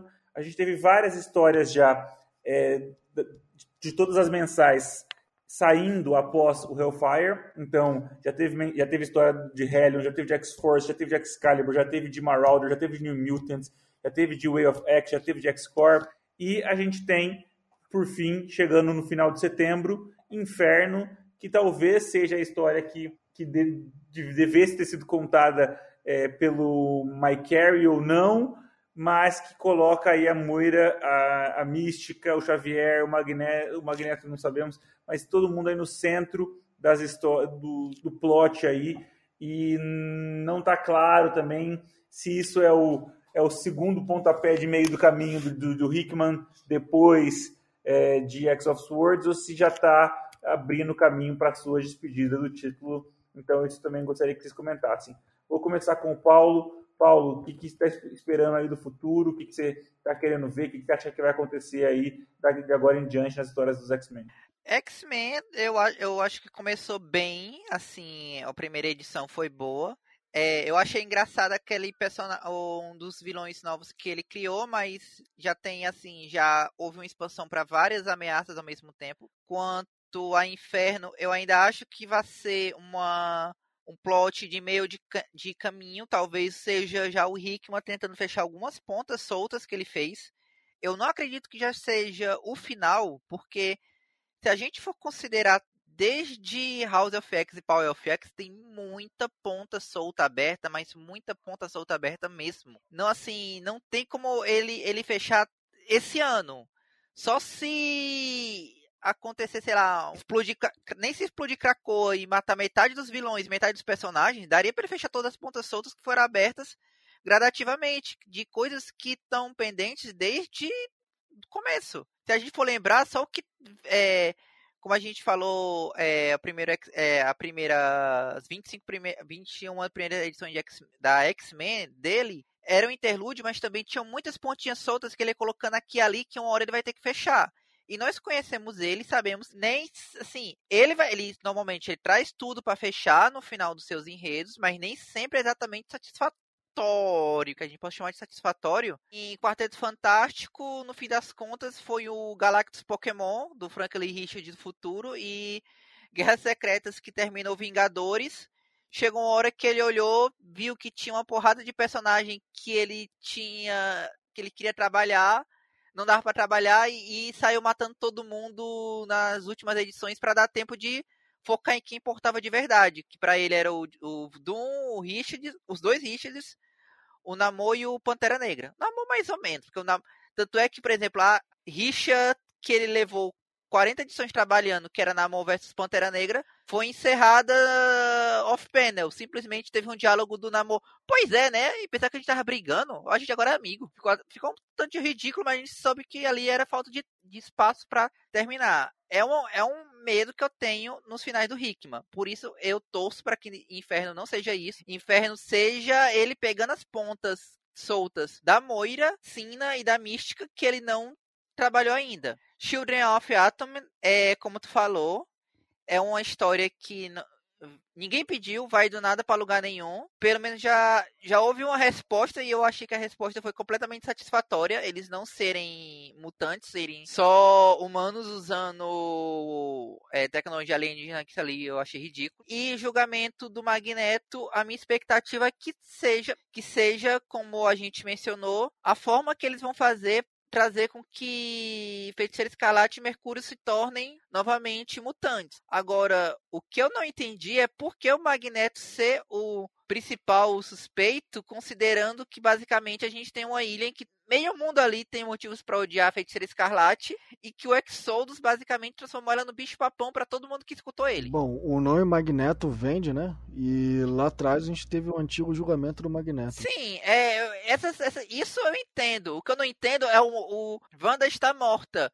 A primeira coisa que o, Magne... o Wolverine olha assim é: chame o Magneto, cadê o Magneto? Culpa do Magneto. Bom, Felipe, fale aí então do que você espera das... do que vem por aí. Bom, vamos começar aqui pelo que a gente já tem mais ou menos encaminhado. O, a gente tem aí a, a volta do massacre, né? Como a gente já falou do Way of X. O que eu dá para considero nesse caso é de que é mais um vilão poderoso, assim como o Shadow King, onde tem um potencial imenso destrutivo, que tá, pode ferrar com tudo ah, daqui em diante. E de certa forma, pode-se dizer que o Hickman ali, mesmo ele apenas coordenando, ele está dando uma atenção ali, junto com o resto do, dos escritores, está dando um, um, destaque para os vilões, no sentido de que, como se fosse um, um, fechamento de cerco. Né? A gente tem o Massacre, a gente tem, querendo ou não, nas edições que a gente já falou nos, nos podcasts anteriores, a gente tem o The Vault, que vão cair de cima dos X-Men também. A gente tem o Shadow King lá, como a gente já comentou, nos Novos Mutantes. O fato da mística ter toda essa raiva do Xavier do Magneto e gerar toda essa repercussão, futura repercussão né, no inferno, com certeza vai ser a deixa para a maioria desses vilões criarem o caos nos títulos né, que ocorrem em paralelo. Né? E eu queria destacar de volta que essa edição 20 da Mística é maravilhosa. É, é aquilo que a gente estava esperando desde a edição 6. Valeu a pena esperar. A forma com que ele escreve o Forge, é, restabelecendo todo o passado de desconfiança com a mística, é muito bom. Assim como também a forma com que a doutora consegue refazer o Nimrod é incrível. É, é uma coisa assim que eu realmente não esperava ver daquele jeito. Porque ele, mais uma vez, ele cita o, a forma como o antigo Nimrod, né, que o Claremont escreveu lá atrás, de volta, né? Aquela necessidade de ter uma da função principal da neurose, né, que é proteger os humanos. Né, e agora ela tem um motivo muito forte para isso, quase digamos pessoal. Agora sobre os outros títulos, bom, a gente tem obviamente, né, a ramificação inicial do Xavier do Magneto em questão de uma futura guerra que vai ocorrer entre os humanos. Então, cada título a gente vê uma certa pequena ligação, né, como por exemplo nos Marauders eles pedem para ressuscitar o Leland, né, para por conta que ele ajudou a derrotar o Nimrod lá atrás. Fora isso, deixa eu ver, tem a questão, como a gente estava falando, do julgamento do Magneto, que é, mais uma vez repito, por mais que vai ter um, um efeito na ligação dos X-Men com os Vingadores, é uma questão também muito transmídia. Né? Não só nessa questão do, da popularidade da Feiticeira Escarlate, mas também né, como o, o Paulo citou, de finalizar de vez aquele esquema da Fox, né, de que rolou lá atrás. Então, assim, eu acho realmente, por mais dessa perda que a gente tem em relação ao fim do X Factor, vai gibi provavelmente muito importante da conexão com os X-Men, com o resto da franquia, com o resto da Marvel, né? E da mesma forma, a gente pode até citar que esse novo, novo gibi do Dugan, dos X-Men, ele serve pra, também para essa ponta, né? Não só para criar esse novo vilão é, super rico que tenta é, colonizar Marte, mas perde por conta dos X-Men. E tem né, essa brincadeira, eu imagino, em relação ao Jeff Bezos e visitar a Lua, e visitar, né? O, é um gibi, como dizem, né? Muito divertido. Tem bons diálogos entre o, o Ciclope, o Ben Urich e o, o Capitão. Não mostra assim de que provavelmente antes de toda essa confusão que a gente vai ver daqui a alguns meses, os, os X-Men e os Vingadores, de certa forma, de um lado estão em paz, mas tem essa desconfiança dos Illuminatis, como já foi plantado aí no, no dentro do Hellfire Gala. É, o, como a gente já diz, né? Já dizem aí, né? O Hickman sabe trabalhar muito bem os reis, mas também sabe trabalhar muito bem, eu diria também, é, a preparação da guerra. Né? E o conflito em si talvez não seja o forte dele, mas pelo menos desse, diferente dos outros títulos que ele trabalhou, ele tem outros escritores de apoio. Então, provavelmente, ele não vai dar conta disso sozinho.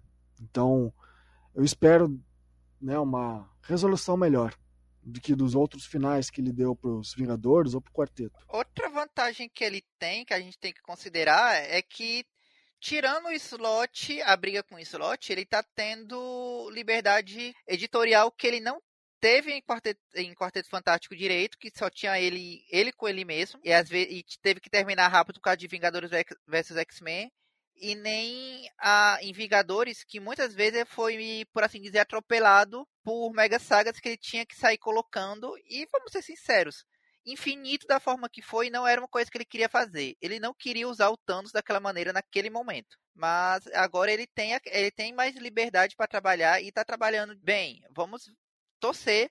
E outra coisa que também não tinha antes era que são escritores de qualidades, porque vamos lembrar de Guerras Secretas em que era ele escrevendo uma história muito boa no principal e todo mundo cagando nos tains. Ou eram escritores muito ruins, ou eram escritores que estavam é, escrevendo em cinco minutos pensando em férias, alguma coisa assim. Porque, assim, tirando, acho que o, Gillen, a maioria foi sofrível. Não, foi extremamente sofrível. Foi, foi aquela coisa da Marvel de tentar vender caça-níquel direto, né? Mas um outro destaque que eu acho que vale a pena lembrar do Hickman é que ele adora escrever vilões. E como nesse período aí parece que vai ter muitos vilões ganhando destaque, então eu acho que a gente só tem a ganhar. É, eu queria só citar também, já que estão falando de Children of Atom, eu não achei o título tão dispensável. Eu até entendo o ranço ou o desgosto, porque é um título que diria que assim, talvez não seja para nossa idade. Falta de a gente já está lendo quadrinhos há muito tempo e esse é um título em que fala mais, eu imagino, com as pessoas mais jovens, com os cosplayers, com pessoas assim, de que no fundo, no fundo, não estão interessadas em grandes cronologias e sim conhecer personagens um pouco mais próximos da realidade deles. E eu gostei até do final de pelo menos uma personagem ser mutante e deles terem conseguido é, ter uma certa proximidade com Krakoa, né? Não só dessa garota poder ir para o evento, mas também deles terem uma, uma edição, né? De conversa com os X-Men e de ação também. Assim, eu acho que é impossível a fase Hickman acabar em Inferno. Inferno vai ser aquele ponto de meio do caminho para poder dar abertura para a parte final do run, mas não vai ser o final. Tem muito plot para acabar, muito plot inclusive que começou agora. Não faria sentido ele sair agora iniciando o plot de Marte, por exemplo. Isso aí, na verdade, Inferno eu acho que vai ser mais impactante que a gente está imaginando. Não ficaria surpreso da gente ver o cenário de Krakow indo embora, da Mística conseguindo realmente queimar a ilha ainda mais depois dessa introdução de Marte. Eu, eu imagino que a gente possa ter uma ruptura aí do Conselho Silencioso. Já temos a capa aí da EMA com as cabeças do Magneto do Xavier. Eu imagino que Inferno vai ser que nem o Felipe falou, vai ser a introdução do caos, os vilões tocando caos. Eu acho que nós vamos ter os, as várias agendas separadas dos vilões explodindo ao mesmo tempo. A Mística querendo vingança, a Emma manipulando o conselho, o Sinistro fazendo a jogada dele, expondo os crimes que ele cometeu. Não ficaria surpreso da gente ver a ambientação de Krakow indo embora. Mas não acho que vai ser o fim da passagem do Rick, ainda mais que ele gosta de simetria, então imagino que ele trabalhe mais umas 20 edições no título secundário que sair de inferno para então ir embora. E ainda mais também que o, o, fim da passagem do Hickman vai ser com a volta do Apocalipse. Começou com o Apocalipse lá no, no início. O Apocalipse prometeu em Dez de Espadas que o Xavier e o Magneto se encontrariam com ele de novo. O fim da passagem do Hickman vai ser com o retorno dele. Mas eu acho que vale destacar também, Bracarense, que logo no final da edição 20 tem também a Moira, né? Voltando na, a aparecer nos títulos, e ela tá justamente com os Diários da Sina. Sim. E os Diários da Sina, assim como a própria Moira, estão ligados com a questão do tempo. Então, eu imagino que, assim, concordo contigo que o Inferno não vai ser o final definitivo, mas como o Hickman também gosta, e junto com a Marvel, de trabalhar é, com edições especiais, com grandes minisséries para dar um grande encerramento, mas um novo recomeço para a franquia, isso tem tudo a ver com possibilidades em que eu imagino que a, os diários da Sina podem trazer. Uhum.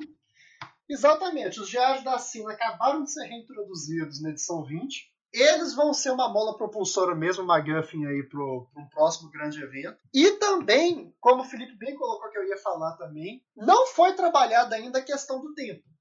E o tempo era muito, era muito importante é, em House of X e Power of X. Isso não foi trabalhado ainda. A gente não teve ainda a, a relação disso com as vidas da Moira, com o futuro. Então isso aí não vai ser o final. Eu imagino que o final mesmo da fase do Rickman vai ser uma coisa paralela ao início, né? algumas duas, duas minisséries que vão amarrar essas pontas soltas em meio a um grande evento. Possivelmente com a morte da Moira, né?